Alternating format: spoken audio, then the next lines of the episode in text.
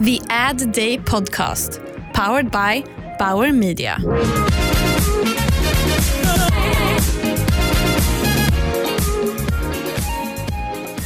Hej och välkommen till Ad Day-podden som produceras av Bauer Media. Mitt namn är Louise Pettersson och jag läser strategisk kommunikation på Bergs här i Stockholm. Jag kommer idag träffa ett antal inspiratörer och prata om vad mod och att våga innebär för dem i deras verksamheter.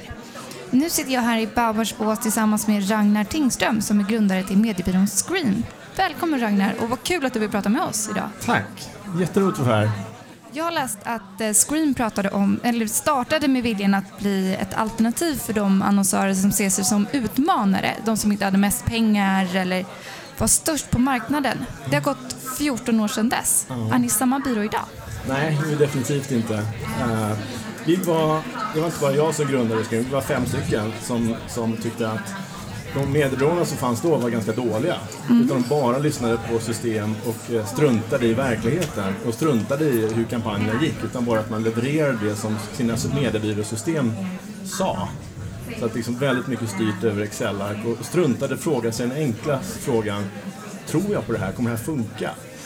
Den delen tror jag fortfarande är kvar. Men sen är hela liksom uppsättningen helt annorlunda idag än vad då. På samma sätt som att det vi gör idag, ska vi göra det om fem år, då mm. får vi sparken eller får vi... Man kan inte göra det ens en gång. Så mm. det, det, det ändras så himla, himla mycket nu. Jag menar bara, Facebook som är ganska viktigt för oss marknadsförare, det fanns ju inte när vi startade. Vi hade ingen som jobbade med digitalt när vi startade. Det var ändå 2003, så det var ju... Det har hänt jättemycket sedan dess. Ehm, men sen den här nyfikenheten, att mm. vara lilla, lilla, lilla David som vill slåss mot Goliat försöka manövrera ut de här stora internationella jättarna och liksom försöka utmana hela tiden. Mm. Det, det, det är samma sak. Nu när kunderna har större tillgång till utvärderingsverktyg och olika alltså köpverktyg, har det påverkat sättet ni som, som mediebyrå har arbetat på? Du pratade tidigare om det här med tillgång till digitala medier och så nu. Idag finns det nästan för mycket liksom, mm mätpunkter och kontrollfunktioner och analysverktyg och Google Analytics. Så du kan mäta allting på, hög, liksom på tusen olika sätt eh, idag. Vilket gör att det blir nästan förvirrande för en marknadschef att kunna ta vettiga beslut idag. För det får så himla mycket input.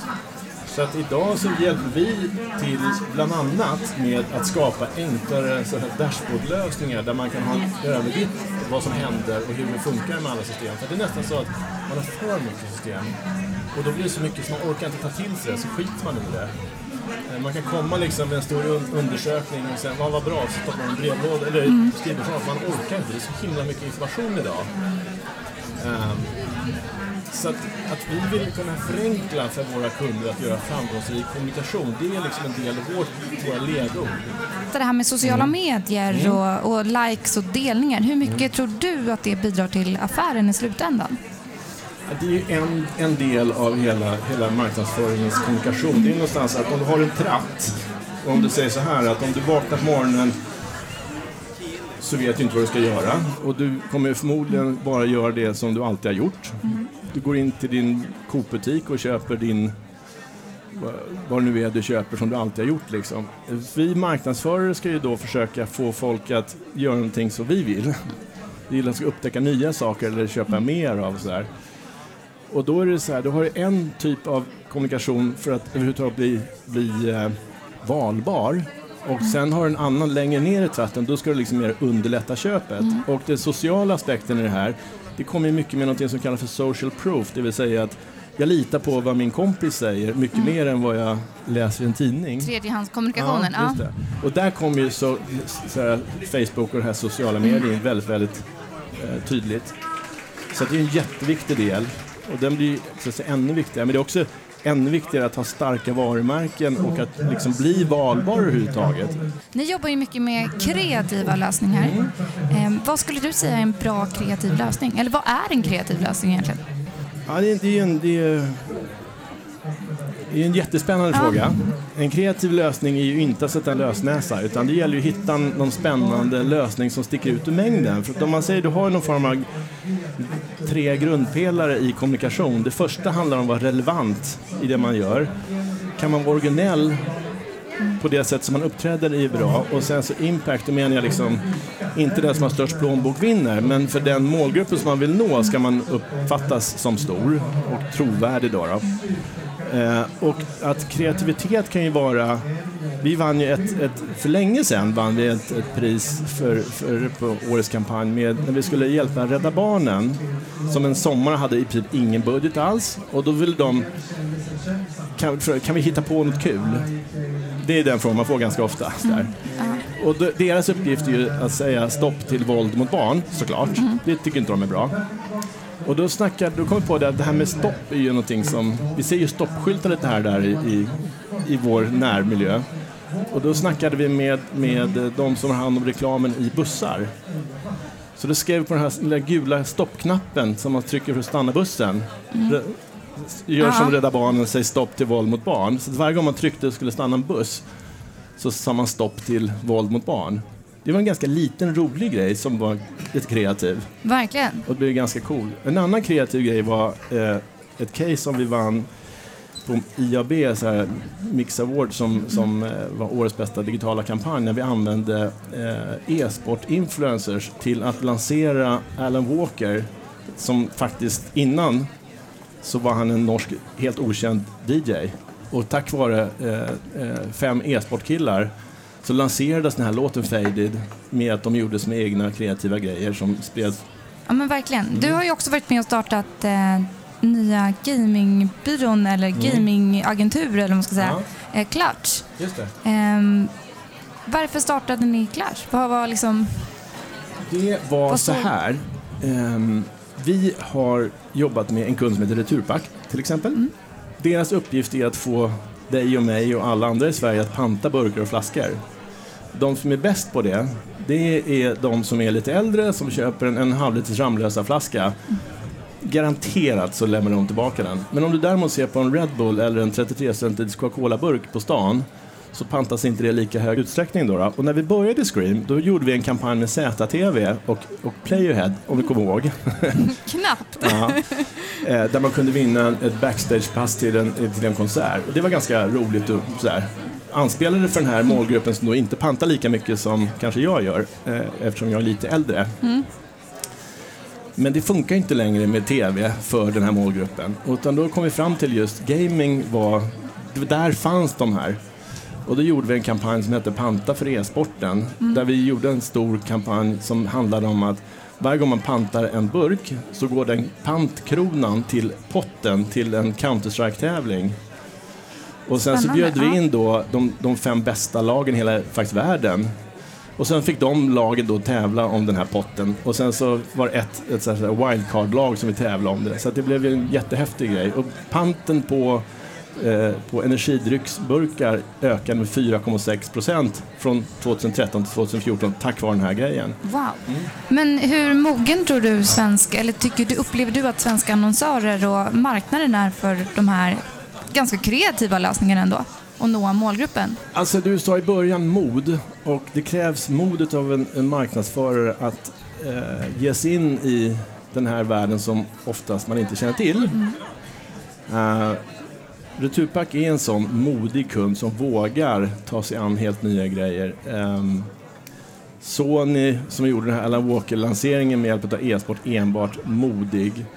Eh, men det är svårt att ge sig in i ett territorium som man inte känner till som marknadschef. Det är mycket enklare att säga vi köper lite Facebook för det är acceptabelt. Vi köper lite TV4 för det vet alla vad det är. Ungefär som när man ska köpa in bilar till tjänstebilsflottan så är det helt okej okay att köpa Volvobilar för det är ingen som kommer ifrågasätta det. Liksom.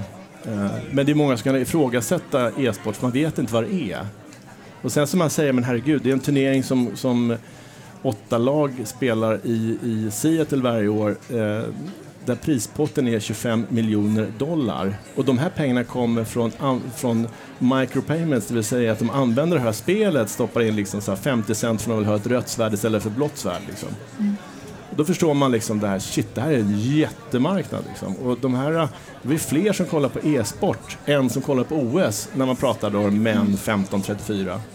Så att det har blivit en publiksport idag. Det är det som är lite roligt. Och det är, det är fler och fler som blir nyfikna för det är fler och fler som vill hoppa, hoppa på det här spåret. Och det, därför blev, det var vår vision för fyra år sedan vi startade Clutch, att det här måste vi vi måste hjälpa annonsörerna att komma åt den här, förstå den här världen och, och liksom genvägen till världen. Så det var därför vi startade och det har varit en jätterolig resa.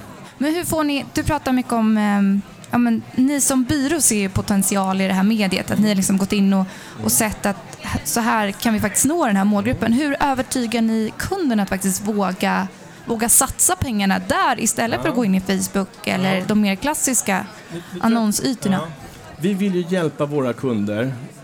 Vi vill göra det lätt för dem att få den här framgångsrika kommunikationen. Mm. Och då vill vi försöka undervisa och inspirera och, och lära dem. Det är vår, en av våra roller, att hjälpa våra kunder bli, bli bättre än sina konkurrenter och framförallt göra någonting förbättra sin egen kommunikation hela tiden. För mm. gör man samma sak nästa år som man gjorde förra året så kommer konkurrenterna gå om en. De har sett vad man gjort och det blir mindre effekt. Man mm. köper en helsida eller en tv-kampanj eller en Facebook, vad du än gör om man gör om exakt samma sak året efter så blir resultatet sämre. Det är det vi vet. Så vi måste hela tiden inspirera folk. Och det finns ju de som har sagt att ja, du ska ha 70% av din budget ska du göra på det du faktiskt vet exakt funkar. Så mm.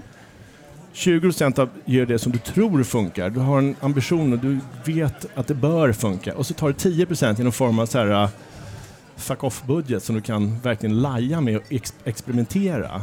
Mm. Och det kanske en av de procenten, de 10 procenten, som faktiskt hoppar över blir till 20 till 70 och de övriga nio går åt helvete. Men då har i alla fall lärt dig jävligt mycket. Och e-sporten tror jag för många handlar om vara inom de här 10 procents marginalen idag, för man kan inte tillräckligt mycket om det. Du har, du har, haft, du har gjort tv-reklam i, i 30 år, så du kan ganska bra vad som funkar. Du har gjort printreklam i typ 100 år, så du vet ganska bra hur det funkar. Du har kanske återförsäljare som vet vilken marknadsföring som funkar med ODR och sådär. Men du har väldigt få inom organisationen som vet hur den här, den här Next Generation funkar. Vi till exempel eh, tittar väldigt mycket på ett bolag som heter Starflow som ska underlätta för följare att komma åt eh, influencers. Och då menar jag inte bara att, att ja, jag gillar eh, Zlatan, så jag följer Zlatan på, på, på, på, Instagram. Det är inte det jag menar, utan då menar jag så här, jag gillar jag gillar boxning, fast jag vet inte riktigt vem som är bäst på att boxas. Och då Starflow kan då trolla fram de tio bästa boxarna i hela världen och dessutom de magasiner som är och sen så får man det liksom i sitt flöde som en egen liten bok. Eh, allt som handlar om boxning, allt som handlar om de här killarna i alla deras olika medier. Så det blir liksom, vi måste testa oss framåt till den, den här generationen för att det är de som är, in, de som är uppvuxna med från dag ett med internet, de är ju liksom så säga, invånare i internetsamhället. Mm. Jag som växte upp när internet inte fanns, jag, blir liksom, jag är ju immigrant i internetsamhället på sätt. Och det, enda, det skiljer sig så himla mycket från de som har haft internet i, i bröstmjölken liksom, och de som har försökt lära sig det. Det är därför liksom det att en tioåring kan mer om på handskas med en padda än en 50-åring, det är inte så svårt att förstå. För att det är liksom, man har två helt olika liksom grundbultar hur man ser på hur, man, hur, hur liksom hela verkligheten funkar. Och då måste vi också, då måste vi som, som marknadsförare också bli jätteduktiga på det här nya och testa sig fram. Och så i den aspekten måste man nästan behålla det här gamla målgruppstänket där man tänker på åldersgrupper och liknande för att kunna nå fram? Ja, ja absolut. Det, alltså, du måste ju givetvis ha en, vi jobbar med Coop till exempel, det är ju skitviktigt att ha en, liksom en, en, en, eh, en kort kampanj som handlar om att nu kostar eh, kaffe 19,90 den här veckan. Det är så ganska, det, måste, det funkar alltid och det är liksom leverantörerna vet och det är jättemycket konsumenter som har sett den här utbudsreklamen varje vecka i liksom i hundra år. Den är ju superviktig att behålla. Men för att få en, en person som är 20 år att älska Coop och vilja gå dit, ja, då kanske man måste börja prata istället om att eh, de hade en kampanj som hade, hette Kära köttbit. Eh, vi måste sluta umgås lika mycket liksom. Och det applicerar på ett helt nytt sätt. Eh, att framföra Coops budskap på ett helt annat sätt än man gjorde för några år sedan när man bara pratade om det här kaffe 1990. Och helt plötsligt börjar man spela an på nya strängar som gör att du får en bredare målgrupp som börjar gilla dig. Och det här med gillandet är jätteviktigt. För marknadsföring där man kommunicerar någonting som är tråkigt eller mm. som är här, negativt, det, det, funkar inte lika bra som någonting som faktiskt är bra. Någon som man gillar, någon, så här, Folksam som har katter som hoppar Ja. så här, och hundar som simmar och så här. Det är ju inte för att de tror att de ska sälja reklam eller sälja ny försäkring imorgon utan det är att man vill få varumärket Folksam Mm. till att bli mer omtyckt. Och är det mer omtyckt så blir man mer valbar så att när man sen köper sin moppe eller sin bil eller sitt hus eller ska skaffa en försäkring till sina barn så kommer Folksam upp för att man, fan de är ju sköna, gillar dem lite grann. Mycket handlar om relationsbyggande. Den, Absolut, nästan Ja. uteslutande relationsbyggande. absolut, Precis. absolut. Men till sist, vad Mm. skulle du ge råd för den snart utexaminerade bergstudenten om man vill gå i dina fotspår? Var nyfiken. Och eh, alltså, man måste odla sitt kontaktnät och liksom försöka ja, men, var nyfiken. Det är jätteviktigt att vara liksom engagerad och eh, vilja mer. För att vad man än ska göra så finns det alltid 51 andra personer som står i kön som vill göra samma sak. Och gör man det som någonting så här mellanmjölk lite, inte med helhjärtat, då blir det inget bra. Så jag tror man så här, helhjärtat, vet vad du vill och liksom gå in för all in för liksom. Gör man det, om man har passion för media, har en passion för reklam, har en passion för att man vill faktiskt åstadkomma någonting, då kommer man komma väldigt, väldigt långt, tror jag.